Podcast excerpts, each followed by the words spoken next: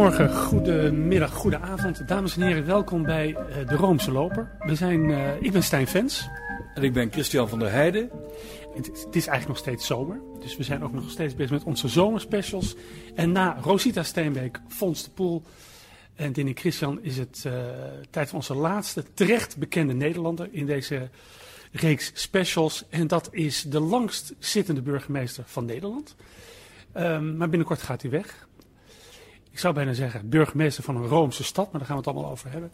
Ton Rombouts. Welkom. Um, nou, u moet eigenlijk welkom tegen ons zeggen, want we zitten in uw kamer. Ik heb het toch al gezegd, de bossenbollen staan toch op tafel? Ja. En dat is, luisteraar, dat is ook zo. Er staan hier schitterende, glanzende bossenbollen. Ja, dat is eigenlijk een beetje een verplicht ontbijt geworden voor de burgemeester van deze Burgondische stad. En uh, ik hoop dat jullie ze goed laten smaken. Of ik het vandaag doe, dat weet ik niet, want morgen staan ze er weer. ja. U bent gewend dat wij uh, in, deze, um, in deze reeks terecht bekende Nederlanders langs de katholieke meetlat leggen. Uh, en de eerste vraag is dan altijd aan onze gasten. Wanneer was u voor het laatst in een katholieke kerk? een week geleden. Ik was afgelopen maandag samen met Frank Hoebe, de voormalige commissaris van de Koning, bij, onze, bij de begrafenis van onze gezamenlijke vriend Paul Wachmans, ook een katholieke voorman van de afgelopen decennia. En welke kerk was dat? De kerk in uh, Sint-Willibrocht, uh, in West-Brabant. Ik ben zelf ooit als jongste burgemeester gestart in West-Brabant, een dorpje vlakbij Sint-Willibrocht. Heb Wachmans daar leren kennen. En heb later samen met Hoebe heel veel met hem opgetrokken en ook heel veel aan het CDA in Brabant uh, bijgedragen. Het CDA, maar u, bent, uh, u komt uit de KVP. En er wordt soms gezegd, nog steeds, daar heerste vroeger een bepaalde KVP-mentaliteit. Dat men elkaar allerlei posities toekende en dat men een beetje onbetrouwbaar was. Hoe heeft u dat toen zelf beleefd? Ik ben er heel trots op te kunnen zeggen dat ik een van de laatste KVP'ers ben. Ja. Uh, want dat heeft ons land heel veel goeds gebracht. Natuurlijk zijn er ook dingen gebeurd waarvan je achteraf zegt, had beter niet kunnen gebeuren. Maar als katholiek hebben wij dan gelukkig altijd de mogelijkheid om te biecht te gaan. Ja. Dan wordt het ons weer vergeven. Uh, maar uh, ik, ik ben met trots KVP-lid geworden in een tijd dat dat, en op een locatie waar dat niet vanzelfsprekend was. Ik was 23 jaar, uh, studeerde aan de Radboud Universiteit in Nijmegen. Toen denk ik nog de Katholieke Universiteit Nijmegen geheten. Um, terwijl iedereen daar in opstand kwam tegen het gezag, tegen autoriteit, tegen de bazen van de universiteit. Uh, met rode spandoeken uh, rondgelopen werd. Maar ik dacht van, ik sluit aan bij deze beweging. En om eerlijk te zijn, misschien is dat wel het belangrijkste wat ik u de komende minuten ga zeggen. Um, de roots uh, van mijn katholieke opvoeding in Waspik, hè, geboren en opgegroeid, die hebben mij mijn hele bestuurlijke loopbaan vergezeld. En dat is leuk en ik vind het zelf ook wel bijna een beetje emotioneel om daarop terug te kijken. Wat heb je daar nou mee gedaan? Wat heb je daar nou aan gehad? We hebben ook recent een andere katholieke voorman begraven, Gerrit Brax. En die had als motto voor zijn eigen begrafenis gekozen: Roots en Wings. En ik deins nog steeds op die woorden sinds zijn begrafenis, alweer vijf, zes weken geleden. Roots and Wings. Ja. Roots, zei hij, dat zijn uh, de dingen die je in je opvoeding meekrijgt. Uh, die bepalen waar je vandaan komt. En de wings en de vleugels die je zelf uitspreidt doordat je een opleiding gaat volgen, gaat werken. En wat je ermee doet, wat je ervan maakt. En dat is natuurlijk, zoals ik, ik ben nu bijna 40 jaar burgemeester en ook van 40 jaar in dat CDA-KVP actief. Um, ja, ik ga nu ook een beetje terugkijken. Hè? Soms een beetje meewarig. Uh, soms ook een beetje jezelf op de meetlat leggen. Van uh, heb ik er wel alles uitgehaald. En dan komt voor mij ook wel heel erg die roots terug van mijn ouders. Wat hebben ze me meegegeven? En ik ben zelf toch wel redelijk tevreden dat ik wat zij me meegegeven hebben nu ook nog wel weer door wil geven aan anderen. Um, dus u noemt uw ouders. Uh, laten we dan maar meteen even naar dat gezin gaan kijken waar u uh, uit voort bent gekomen. Hoe zag dat eruit? Broertjes, zusjes? Um, dat is meteen een heftige, want wij waren met zes kinderen thuis. Twee zijn op, middelbaar, op lagere schoolleeftijd overleden, eentje aan een uh, ziekte. En de andere is in het dorp onder de bus terechtgekomen. Dat was anderhalf jaar jonger dan ik. Hij had mijn te grote fiets voor hem meegenomen om met zijn vriendje te gaan kijken of hij in de opstelling voor het voetballen stond voor het komend weekend. Hij zou kampioen kunnen worden.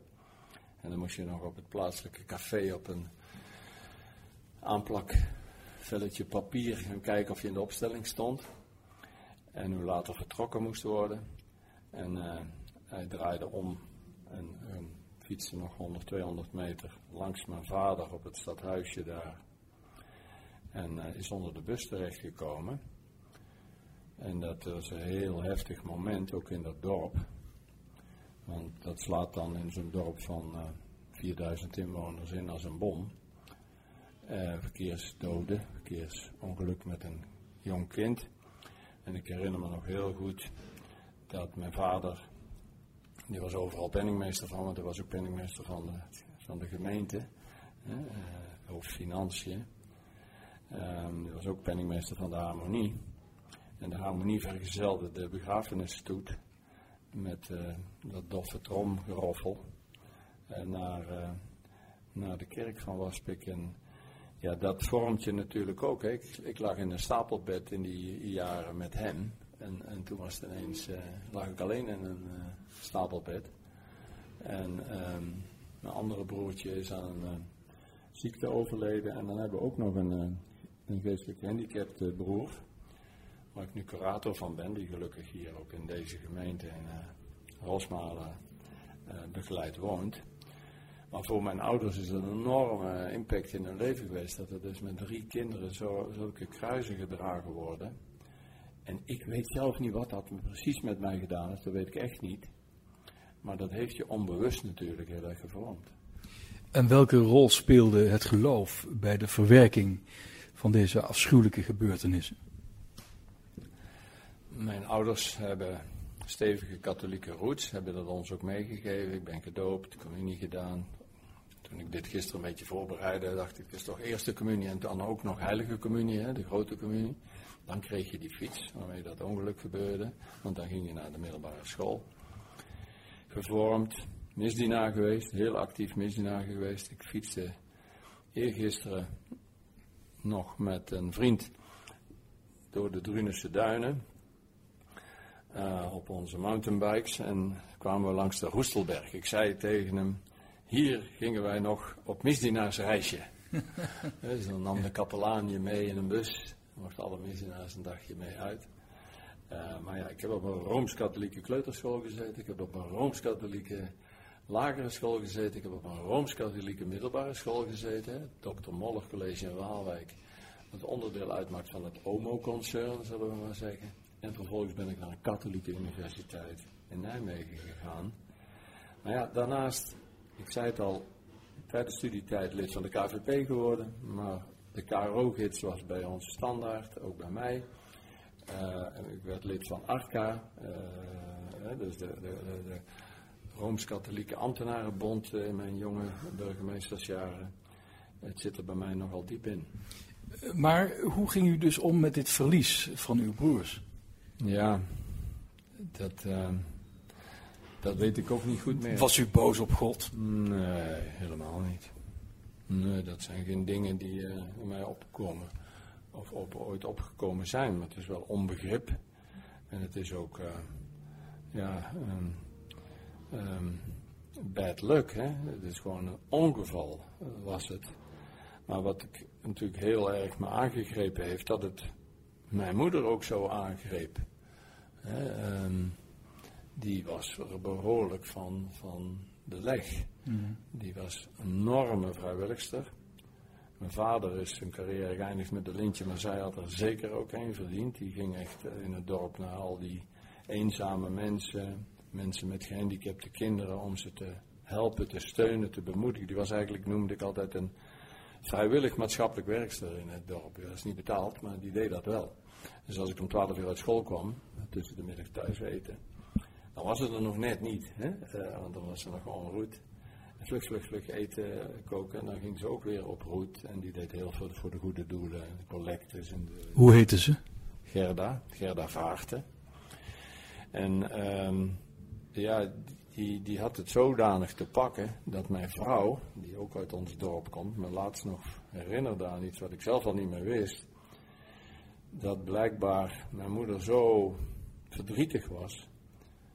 Dat als ik uit school kwam met een vriendje in de veronderstelling dat we bij mij thuis zouden gaan spelen, dat mijn moeder weer aan het huilen was. En dat ik dat al merkte bij de achterdeur en tegen mijn vriendje zei: Kom, kom, we gaan, uh, we gaan naar jou toe, want uh, dat is beter, denk ik. En toen mijn vader hier oren naar kreeg, had hij mijn moeder een keer heftig toegesproken.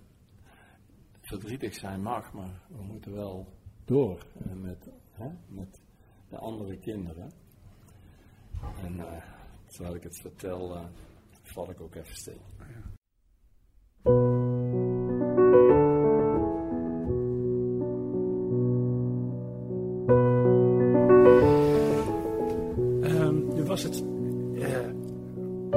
dorpskatholiek. En je leefde, zal maar zeggen, ook nog helemaal in die katholieke sfeer, in volgens de katholieke kalender.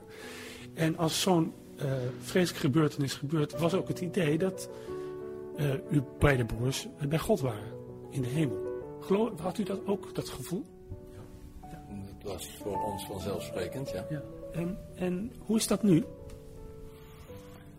Um, nog steeds wel. Dat is voor mij niet veel minder geworden. En natuurlijk krijg ik ook wat mee van de secularisatie die om ons heen natuurlijk de afgelopen 50 jaar uh, heftig heeft doorgezet. En alle twijfel die we hebben bij, uh, bij uh, de katholieke kerk, de organisatie vooral. maar wat ik zelf zo bijzonder vind eigenlijk, om ook wel met u en anderen te delen, is dat de negativiteit die mensen aan de fouten die in de katholieke organisatie hebben plaatsgevonden. En hele grote misdaden ook. Um, dat die er bij mij in elk geval niet toe hebben geleid dat die mooie achtergronden van het katholieke geloof daarmee ook maar overboord moeten worden gegooid. En ik vind het soms nog wel jammer dat als ik met jonge mensen praat, ik begeleid nu de laatste jaren steeds vaker mensen die op zoek zijn naar een nieuwe baan, naar een nieuw perspectief, naar een nieuwe hoop. En een beetje coachen. Dat als we op dit punt komen, dat ik ze niet kan overtuigen, of nog niet kan overtuigen, dat ze meer moeten doen dan goed studeren, maar dat ze ook uh, ze af en toe eens een cursus zouden moeten volgen bij de Radboud Stichting, bij de Thomas More Stichting. Ik, probeer mijn kinderen daar ook naartoe te duwen van er is meer dan alleen maar de economie of alleen maar uh, uh, wat, wat bij je werk voorop staat. Probeer het in een context te plaatsen van er zijn voor de ander, niet alleen voor jezelf. We zitten hier op uw, uh, moet ik zeggen, schitterende kamer. daar hangt boven de deur een crucifix, een kruisbeeld. In, in de kamer van een burgemeester. Dus dan hebben wij het meteen over de scheiden van kerk en staat. Wat zouden D66'ers daarvan vinden, denkt u? Ik ben uh, benieuwd of hij na 1 oktober hier nog blijft hangen. hij hing hier al. Uh, en hij is er ook blijven hangen. Nou moet u natuurlijk weten dat de burgemeesters van Den Bosch altijd KVP'ers zijn geweest. Ja. Ja. Uh, voor zover ik heb kunnen, weet van heb. Ehm, en ik heb ook wel voorspeld bij het 400 jaar, 450 jaar bestaan van het bisdom, toen kreeg ik de kans om ook weer eens een preek te houden voor de goede gemeente. En die ging vooral over de moderne werken van barmhartigheid, daar moeten we het straks nog maar eens over hebben. Maar ik heb toen ook wel iets gezegd van, natuurlijk, die scheiding van kerk en staat moet er zijn en die is er ook. Die heeft recent zich ook gemanifesteerd rondom Roze Zaterdag. Hè, um, uh, waarbij ik gerespecteerd heb het besluit van de bisschop maar natuurlijk met hem ook al over gepraat heb dat ik het heel jammer vond. Ja, u, u, u vond dat jammer. Waarom? Omdat het natuurlijk een doorbraak was. Hij was ontzettend moedig van, uh, van de korte te doen wat hij deed. En hij heeft zich eigenlijk teruggeroepen gevoeld.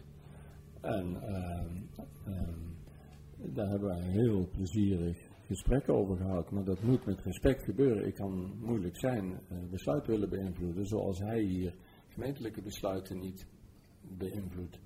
Even luisteraar, wij hebben het over de, de roze viering die in de Sint-Jan uh, zou hebben plaatsgevonden. En op het laatst uh, trok uh, de bisschop zich, zich terug en daar kwam nogal wat commentaar op.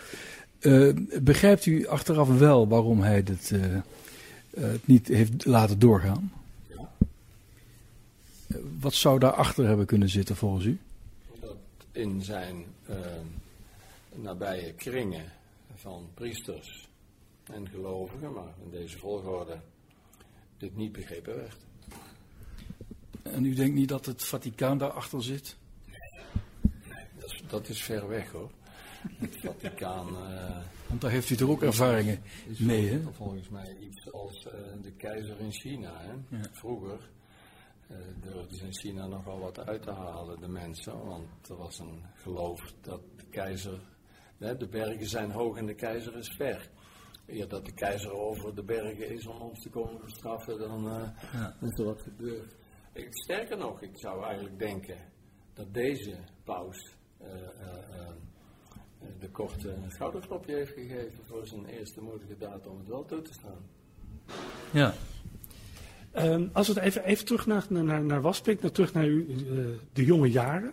Ehm, het, het publieke ambt is, zou je kunnen zeggen, ook een soort roeping. En eh, eh, daar speelt misschien ook een beetje ambitie een rol, sluit het niet uit. Maar ehm, heeft het bij u ook te maken met die katholieke achtergrond, met, met zoiets als de katholiek sociale leer? Leuk dat u dat zelf zo formuleert zoals u het gisteren, ik heb wat aantekeningen gemaakt ter voorbereiding, precies hetzelfde opschrift. Het burgemeesterschap is bij mij natuurlijk begonnen met ambitie. Laat ik ook maar eerlijk zijn, lid worden van de KVP had daar ook iets mee te maken. Ik wilde toen al burgemeester worden. En dat was een veilige route. Ehm, maar het is voor mij vervolgens de burgemeesterschap natuurlijk al die jaren echt een baan geweest. Maar het is ook geworden een soort roeping. Een roeping van op dit soort plekken kun je mensen heel erg makkelijk helpen. Heel erg makkelijk is te snel gezegd, maar je, je krijgt de kans om er voor mensen te zijn. Gisteravond heb ik nog een lange mail van iemand die echt in, de, in nood za- zat. Hè, die dus echt tussen de wielen is geraakt de afgelopen jaren. Die mij vraagt om nog één keer naar haar te luisteren. Nou, dat, die komt overmorgen. Zo'n afspraak maak ik zonder secretaresse. Hè, dat, dat moet. Ook al weet ik dat ik sommigen eh, misschien ehm, procedureel in de wielerij om nog zo iemand te woord te willen staan. Maar ik denk dat ik voor zo iemand zoveel kan betekenen door alleen maar te luisteren en niks te doen. En dat is iets waar ik heilig in geloof. Herman, mijn communicatieadviseur die naast me zit, die kan het bevestigen. Ik heb honderden keren, al vanaf dag één hier in mijn installatiereden gezegd, ik ben er hier om te be- bemoedigen en niet om te ontmoedigen. Dat gebeurt al zoveel in het leven en op stadhuizen ook. Dat je dus nee te horen krijgt en kan niet en mag niet en eh, regeltjes. Nou, eerst eens even luisteren en kijken of het wel kan. En eh, ik heb eh, heel vaak ook in toespraken, om mensen te bemoedigen en te stimuleren, gezegd, wat dominee Terlinde, daar heb ik het vandaan, ooit bij een, eh, een, een, een begrafenis van een, iemand, een lid van het Koninklijk Huis, zei, er zijn is belangrijker dan zijn. Eh, we kunnen nog zoveel willen doen voor arme kinderen. Eh, ze bij de voetbalclub helpen, naar de muziekschool, eh, stichting leergeld. Maar er zijn, aandacht hebben, betrokkenheid hebben, coachen, is nog belangrijker dan dat voetballen. En zo is het steeds weer. Er zijn voor mensen, kan je ook als burgemeester heel erg doen. En ik heb altijd meer met de stad, met de mensen willen doen dan met het pand, eh, stadhuis of stedelijke organisatie. U bent naast de burgemeester ook uh, senator. En hoe lang uh, denkt u dat nog te zullen blijven? Nou, ik hoop in elk geval dat ik deze rit uit kan zitten. Hè. Die ja. duurt nog twee jaar. En uh, als het me gegeven is, dan wil ik graag nog een periode. Maar dat heeft de kiezer in de hand. Hè. we zitten midden in de formatie. Um, volgt u het op de voet? Ja. Maar ehm, de invloed van een individueel uh, Eerste Kamerlid uh, moet u niet overschatten. Uh, ik heb voor de vakantie nog samen met mijn medesenator uh, Manix van over de trappen van, van de Eerste Kamer lopend gezegd. Wat zijn wij toch invloedrijke senatoren, hè? toen wij weer moesten constateren dat we het uit de krant moesten lezen, ja. wat de volgende fase ja. was.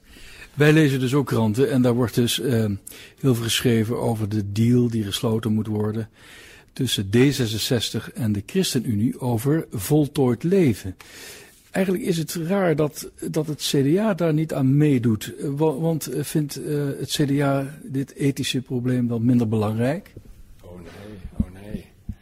En, en laat eerlijk zeggen, uh, het doet mij ook in het kader van dit interview natuurlijk terugdenken aan mijn eerste jaren. Ik ben op mijn 25e in Nijmegen afgestudeerd en mijn eerste baan was uh, medewerker, wetenschappelijk medewerker van het Wetenschappelijk Instituut van de KVP, schuine streep, wetenschapmedewerker van de, de CDA Tweede Kamerfractie. En toen speelde al uh, euthanasie, abortus, Van Acht, Bloemhoven. het is in feite um, um, een herhaling van die discussie. En daar heeft het CDA altijd een prominente rol in gespeeld. Ja, dat het nu toevallig zo loopt dat het op de scherpe kantjes van de discussie tussen D66 en de ChristenUnie lijkt te gaan, dat dat onverlet dat het CDA hier natuurlijk zijn, zijn mening over heeft. En, en, wat, en, wat, is uw mening uh, op dit punt? Laat mij nou juist in deze formatie uh, mijn vrienden die aan de formatietafel zitten niet in de wielen rijden. U, u, gaat zien wat, wat er uit het formatieakkoord komt en u gaat ook zien wat het CDA daar vervolgens in de Eerste en de Tweede Kamer mee gaat doen. En de standpunten zijn bekend, staan in verkiezingsprogramma's en daar heb ik eigenlijk op dit moment nou niet de behoefte om, eh, om iets aan toe te voegen.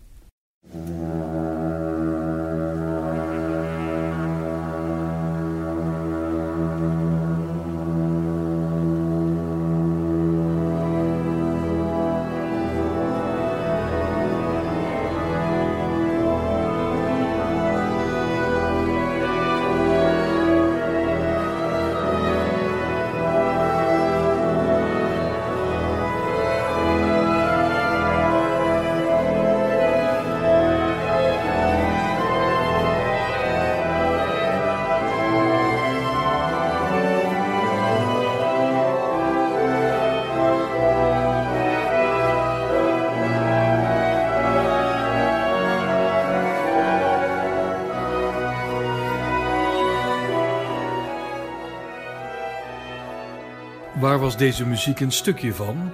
Van de Matthäus Passion, uh, uitgevoerd door het Nederlands Blazersensemble op 1 januari 2016, het begin van het Jeroen Bosjaar. Dit was ook de officiële opening van het Bosjaar in het Concertgebouw in Amsterdam. Dat op verzoek van ons, van onze artistiek leider, uh, Ad Schavenzande, uh, haar openingsconcert geheel en al in het teken van Jeroen Bos had gezet. Het uh, Jeroen Bosjaar, dat is toch wel een van de hoogtepunten van uw ambtsperiode. Vindt u dat ook? Ja. ja. Waarom, lacht u, waarom lacht u nou? Omdat ik uh, uh, me wel eens vergalopeerd heb om het zelf te zeggen. Dat moeten anderen natuurlijk maar zeggen. Ja, ja. ja. Um, wij zien trouwens hier iets heel moois liggen. Dat is een, een ambtsketen, de ambtsketen van de burgemeester. En die mag u ook zelf laten ontwerpen, is het niet zo? Dat is niet zo. Is het niet zo? Dat hebt u goed, dat is niet zo. Um, in 1964, dus al lang voordat ik uh, uh, burgemeester was, is deze vervaardigd door een plaatselijke kunstenaar, Marius de Leeuw. Maar een man die heel goed nagedacht had over het, uh, het zijn van burgemeester, het, de waarden, de deugden van het openbaar bestuur. En die ambtsketen is dus van burgemeester op burgemeester overgegaan. En die gaat ook weer door naar mijn, mijn opvolger. Pas als dat ding kapot is of aanleidingen zijn om het anders te willen, dan zou er een nieuwe komen. Het is dus niet... Oh, sorry, ik wil hem even aanraken. Ja. het is dus niet zo als met de kelk van de priester. Die gaat met de priester mee. Hè? De ambtsketen is niet van de burgemeester, maar voor de burgemeester. En ik heb hem op tafel gelegd omdat hij mij ook veel inspiratie heeft gegeven.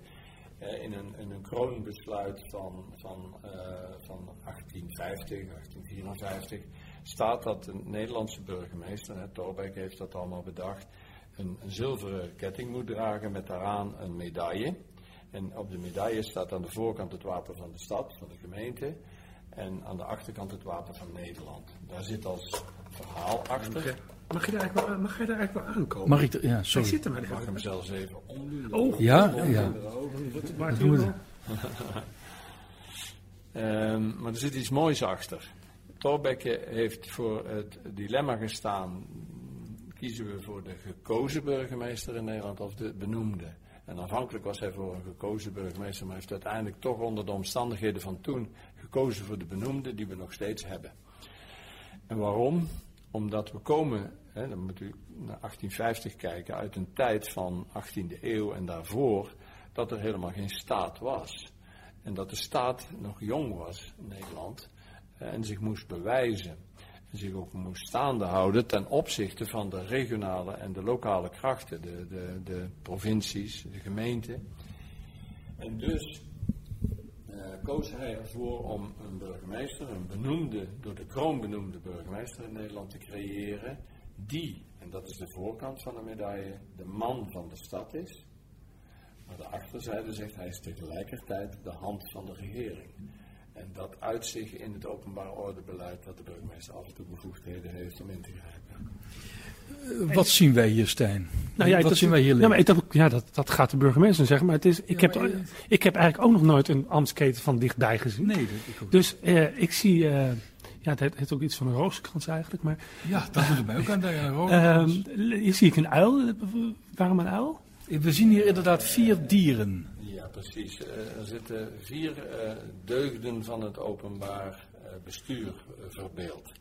Die deugden, als u zo, nu ze dadelijk kent, zult u wel vaker tegenkomen. Als je bijvoorbeeld in onze zusterstad in Trier in Duitsland op het marktplein de mooie grote fontein, de waterput, ziet, dan is daar een hele mooie keramische sculptuur gemaakt waar diezelfde deugden in zitten. De uil, het teken van de wijsheid. Gemeentebestuurders moeten verstandige besluiten nemen. Ehm, de adelaar, ze moeten moedig zijn. De adelaar is een sterke roofvogel, maar je moet ook in het, ik zeg het nu natuurlijk een beetje naar deze tijd, je moet moedig zijn om wel uh, asielzoekers te durven opvangen in grote getalen. Moedig zijn om ondermijnende criminaliteit wel aan te pakken, ook al word je bedreigd. Ehm, je moet betrouwbaar zijn. Vandaag ja tegen iemand zeggen kun je morgen niet terugdraaien om er weer nee van te maken. Als het je beter uitkomt of wanneer je tegenwind krijgt. En dat is het hert. Die kende ik ook niet toen ik in een bos kwam.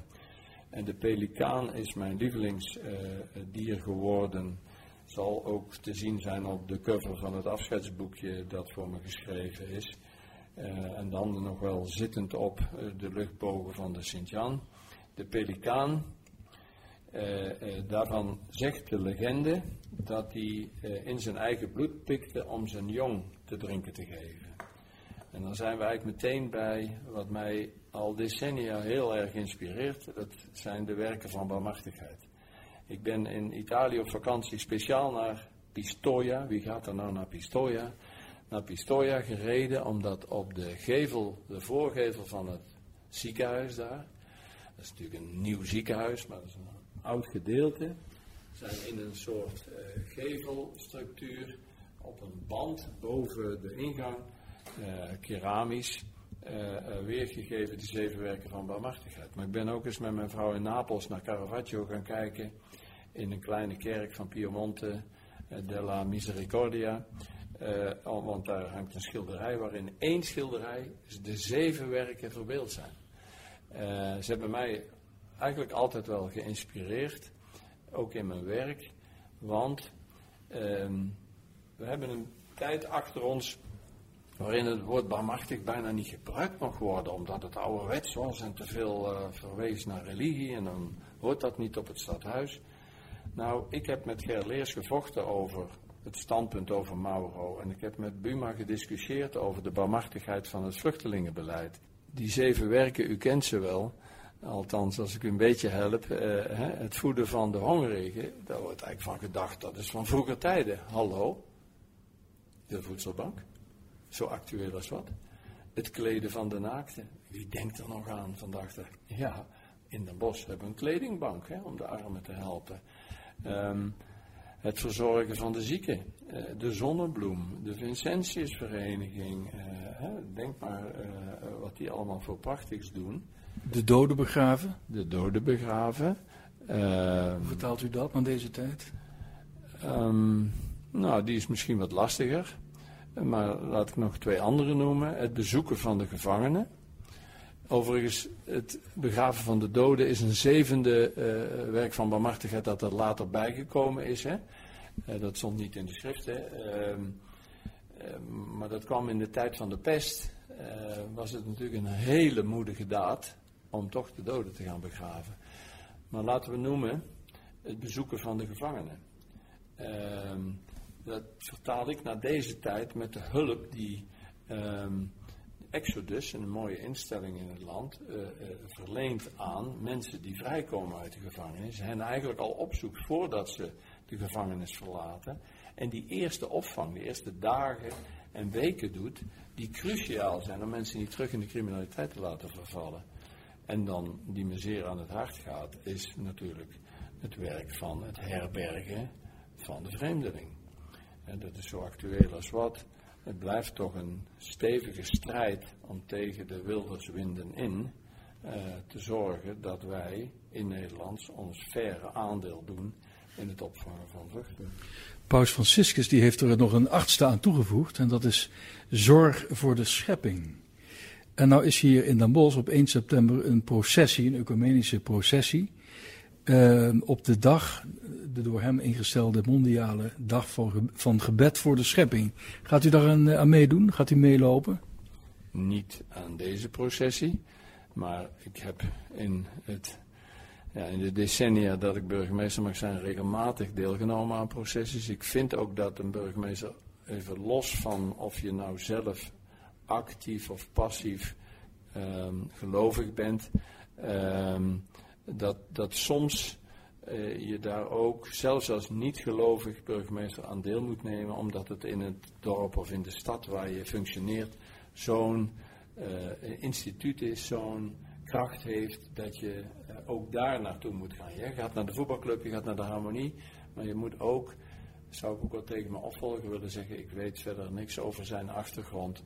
Je kunt in deze Roomse stad, deze katholieke hoofdstad van Nederland, dat durf ik toch wel te zeggen. Dus dat is niet Utrecht, maar dan Bos, zegt u? Dat zeg ik, ja. En dat kan ik ook nog wel een beetje laden. Laden. Uh, dus het is eigenlijk het aartsbisdom Den Bosch voor uw part. nou, dat we eerlijk zijn, uh, uh, qua beleving uh, komt u ook mij interviewen en niet de burgemeester van Utrecht. Qua beleving uh, doet het iets als Antoine Baudard in Den Bosch benoemd wordt. Uh, er gebeurt wat als Gerard de Korte hier zijn intrede doet.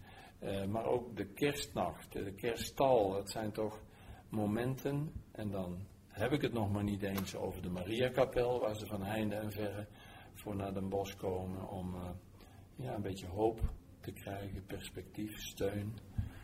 Um, en ook ik uh, zou tegen mijn opvolger willen zeggen, of al mijn opvolgers die nog komen gaan, je kunt in deze stad niet meer terug naar, uh, naar dat bisdom gaan staan. Al helemaal niet naar de Sint-Jan.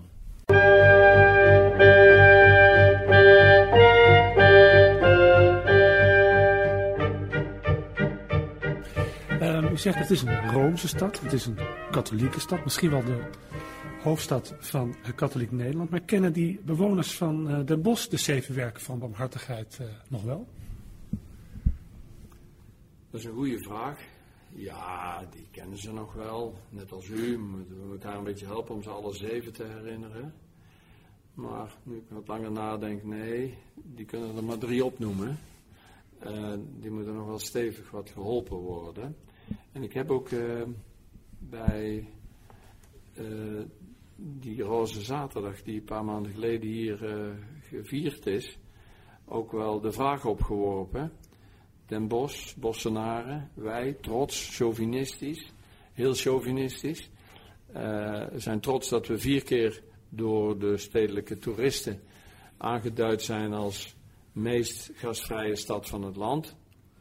Um, een wedstrijd die ook na die vierde keer gestopt werd. Hè. Blijkbaar kon de concurrentie er niet meer overheen.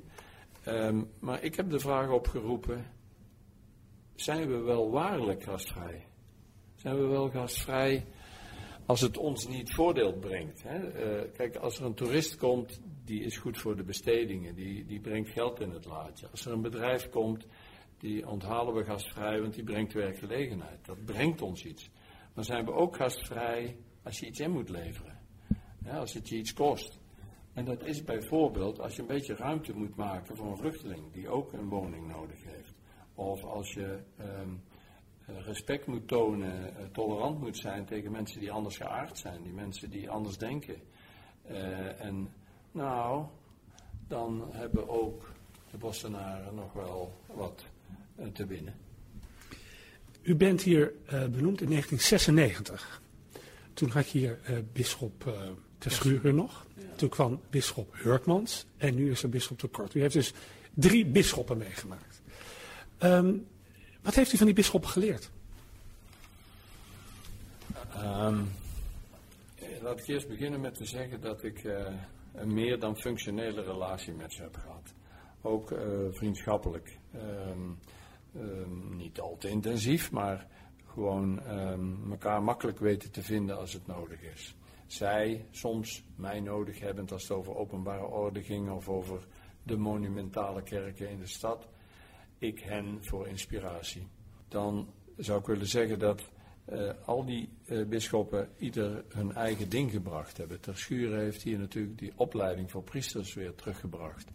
Uh, Hurkmans heeft de mildheid van de kerk weer geladen het luisteren naar de mensen, het meeleven met de mensen. Hij stond altijd vooraan als het ging om dingen die uh, we misschien vandaag de dag bij de seculiere overheid uh, neerleggen. De slachtoffers van de Q-koorts. Hij nodigde ze uit in zijn kerk en na afloop op het worstenbrood en de koffie in zijn paleis. Ehm, de MH17, dat soort momenten dan, dan moet je er zijn en er ook als kerk willen zijn. En de Korte is natuurlijk een hele grote inspiratiebron als het gaat om zijn geschriften, maar ook om zijn uh, uh, woorden, gesproken woord, waar hij toch voor mij het verlengstuk is van het geluid van de huidige gewaardeerde bisschop Franciscus.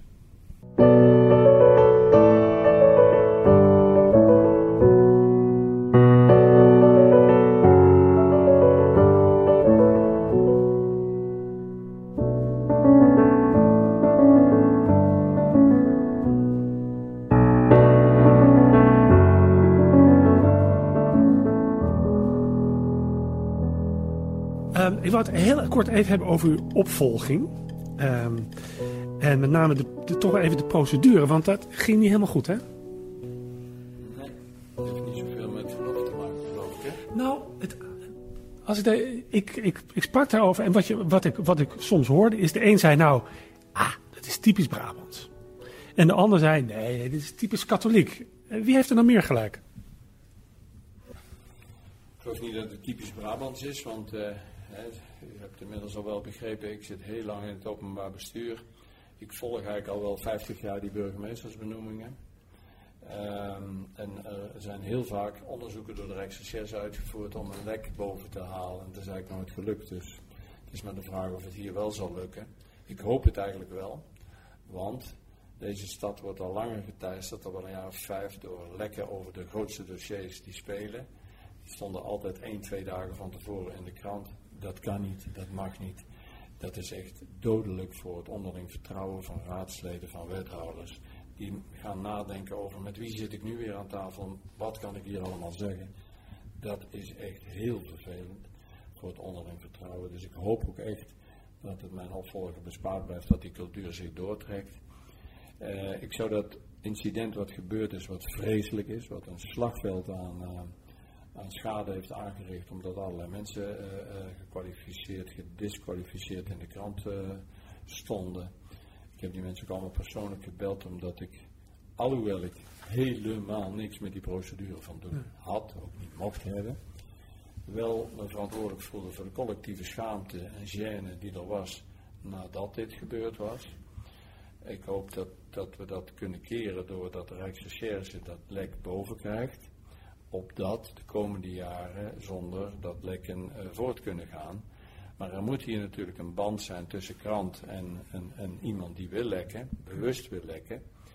Ehm, en ik zie het niet als een cultuur. Ik zie het als incidenten van loslippigheid, van scoringsdrift. En uh, ja, dat is. Dat, dat moet ondergeschikt zijn aan wat je wilt bereiken met elkaar.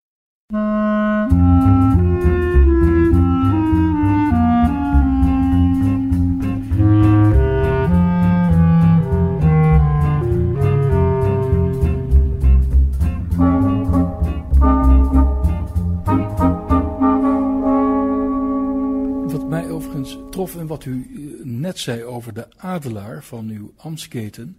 Hij moet sterk zijn, hij moet ook niet zwichten voor de druk van criminelen. Ehm, die druk die wordt steeds groter. Criminaliteit, vooral drugscriminaliteit.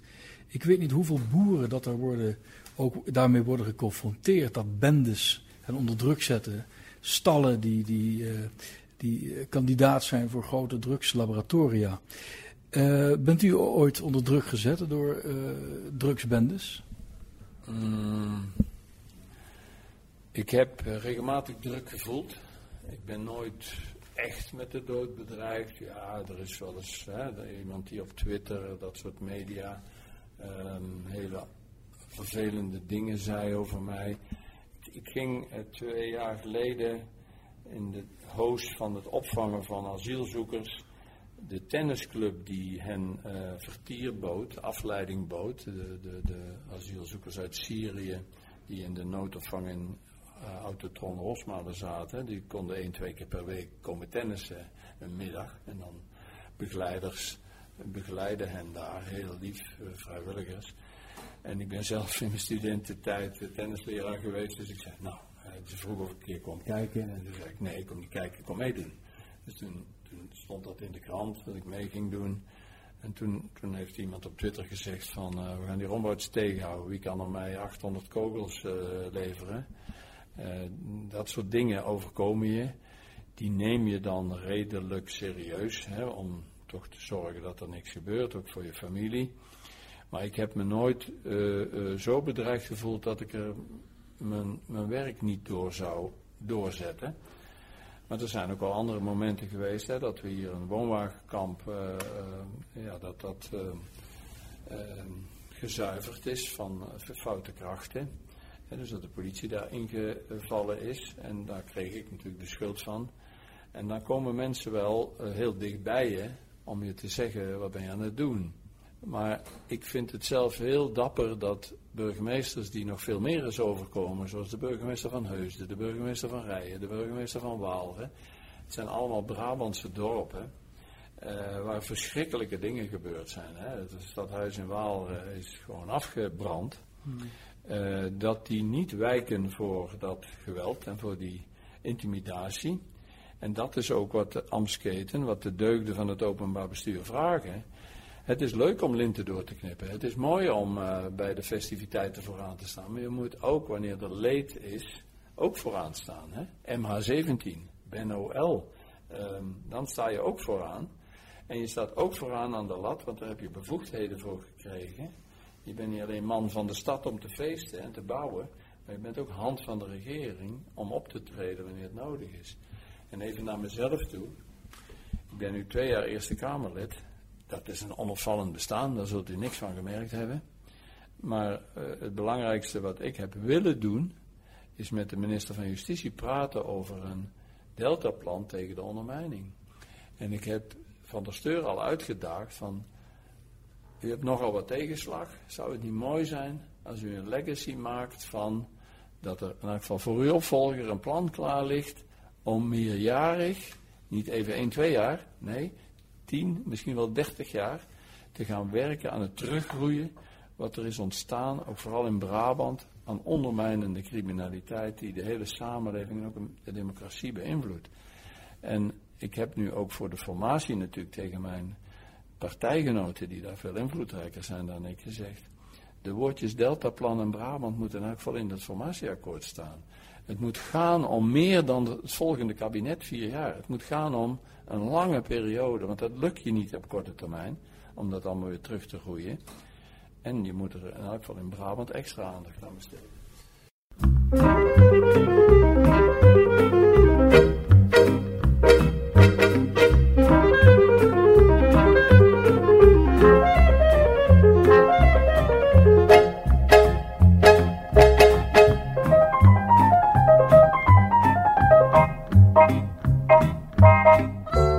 Oktober gaat u weg. Er komt een nieuwe burgemeester, Jack Mikkers. Ik hoop inderdaad met u dat hij het kruisbeeld laat hangen. Dat heb ik niet gezegd. Dat nee? Nee, dat hebt u gezegd. Ik, ik hoop dat, dat ik vind dat, dat gaat mij niet aan. Het is aan hem om dat te beslissen. En ik wil ook helemaal niet zoveel over mijn opvolger zeggen. Nee. Voordat u een vraag gaat stellen. Nee, dat ga ik niet doen. Nee, maar, ik, nee, maar laat ik zeggen, nou, laten wij zeggen, Christian, dat wij het hopen. Kunnen dat wel ja, zeggen? natuurlijk. Dat kunnen we zeggen. Nou, laten, uh, u gaat, uh, ja, hoe zeg je dat, de derde helft in van uw leven. Hoe gaat u die, die in? U, heeft heel veel, u werkt heel hard, u heeft veel functies. Gaat u heel veel minder doen? Wat, wat, hoe gaat u die tijd monter in alsof leeftijd niet bestaat?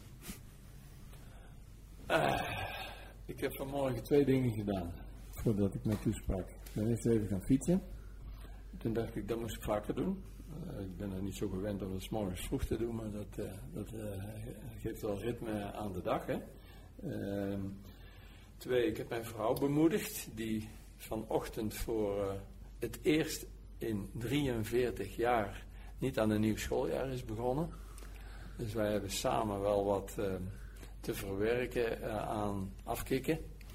Ehm, en ehm, ik heb zelf al ziende dat er mogelijk een, een, een zwart gat zou kunnen ontstaan, een paar jaar geleden hier de ruimte gekregen om Eerste Kamerlid te mogen worden, een paar nevenfuncties aan te nemen, om dat zwarte gat althans voor een deel te dichten. Dus ik heb nu eigenlijk zoveel om handen na 1 oktober dat ik ook al een secretariële ondersteuning heb, heb, heb, georganiseerd, omdat het best veel is. Hè? Want wat mij het meest zal gaan tegenvallen is dat ik uh, dat zonder chauffeur moet gaan doen, zonder secretaresse moet gaan doen en zonder goede adviseurs zoals Herman hier naast me. Uh, en, maar voor de rest denk ik dat ik mijn tijd zal vullen met wat politieke bezigheden, wat adviseurschappen maar vooral ook een hoop vrijwilligerswerk in de cultuur en in het sociale. En u gaat natuurlijk op bedevaart naar Rome. Dat is echt waar. Maar ik wist niet dat u dat wist. ja, daar kan ik verder geen mededeling over doen. nou, nou, eh, de eerste vakantie die wij gepland hebben is uh, uh, een deelname aan een pelgrimage naar Rome. Goh, dat u dat wist. Uh, met de ridderorde van het Heilige Graf van Jeruzalem, waar mijn vrouw lid van is uh, in november. Kijk, een mens heeft, moet in het leven heel veel doen. Hè? Je moet uh, veel taken, je moet goed zijn voor je, voor je familie, voor je vrienden. Maar ik zeg altijd, de meest belangrijke taak is zoveel mogelijk naar Rome. Ik mag mee. Hè? Zo, ja, ja, ja. En ik ga heel graag mee. Ik wil als laatste grote vraag uitstellen. Kijk, ik, ik, misschien luisteren, hoort u af en toe hier een tik. Dat is dus die klok die er hangt. Het voortschrijden der tijd. Laat ik zeggen, memento mori. Dat moment komt misschien als je afscheid neemt van zo'n functie, dat je er misschien iets vaker aan gaat denken. Dat weet ik niet. Hoe, hoe gaat u met die, de grootste vraag van het leven? Dat is het denk ik toch om. De dood. En wat wacht ons? De dood. Ja, ik wou toch maar even... Altijd, altijd weer dat macabere. Nou nee, maar ik ook omdat u sprak ook over het heel begin van dit gesprek over uw broers. Denkt u bijvoorbeeld dat u die broers gaat terugzien? Ja, dat is wel een vaag idee. Dat is natuurlijk heel vaag, hè. Maar ik moet eerlijk bekennen dat ik... eh, ik, eh, ik ben geen achterom-kijker. Ik kijk graag vooruit. Hè. Dat houdt je ook hè. En ik ben ook altijd, eh, heb altijd willen bouwen aan de toekomst. Eh, maar ik snap zelf ook wel dat dit een periode wordt van dat dat wat zal gaan kantelen. Maar het over de dood nadenken heb ik tot nu toe altijd uitgesteld. Dankjewel, edelachtbare, dat u ons heeft willen ontvangen. Eh, mag ik één ding nog zeggen? Want wij, wij vertrouwen altijd aan het eind van het gesprek de gast toe aan een, aan een heilige. Maar eigenlijk kunnen we dat in, hier in deze stad maar aan één iemand doen. Dat is Maria, de zoete moeder van een bos. Of had jij Sint-Jan in gedachten? Nee, ik dacht, en, want. Is, dat, wil ik, dat wil ik als la, echt als allerlaatste wel weten. Als je zo'n belangrijke baan hebt, is het dan een, lijkt mij, is het dan een fijn idee dat, nou wat is het, drie, 400 meter verderop, Maria er altijd is? Ja, zeker.